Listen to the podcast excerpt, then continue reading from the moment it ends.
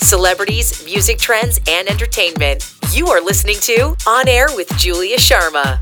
So, after making a huge success at the 2022 MTV Video Music Awards, Bad Bunny is trending in New Jersey. Performed his famous track with thousands of fans at the venue.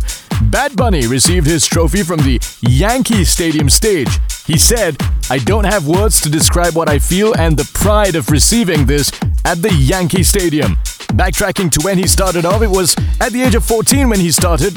In May 2018, Cardi B released a collaboration with Bad Bunny and J Balvin called I Like It, which was a huge hit.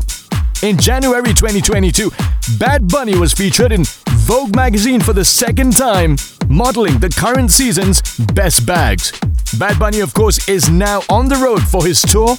Bad Bunny also recently starred in the action comedy Bullet Train alongside Brad Pitt, Sandra Bullock, and a whole lot of superstars in the cast. Listen from wherever you get your entertainment. Follow Julia Sharma on social media